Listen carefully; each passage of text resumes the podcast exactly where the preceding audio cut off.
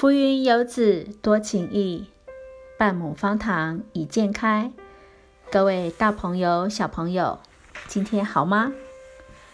方塘文学今天要分享的是童话故事。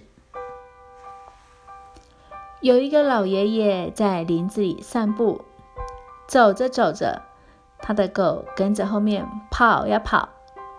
老爷爷走啊走，狗狗跑啊跑，老爷爷的手套掉了下来。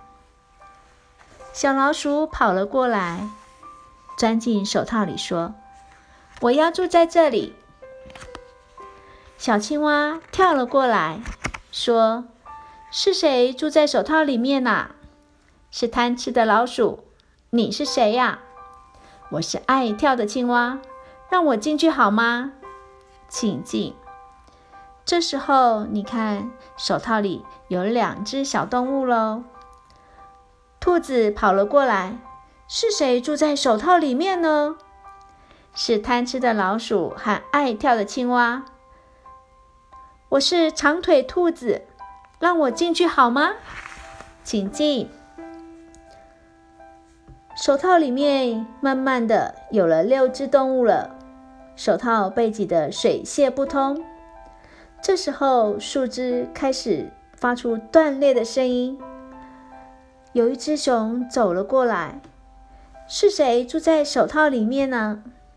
是贪吃的老鼠、爱跳的青蛙、长腿的兔子、还爱漂亮的狐狸，还有大灰狼跟龅牙山猪。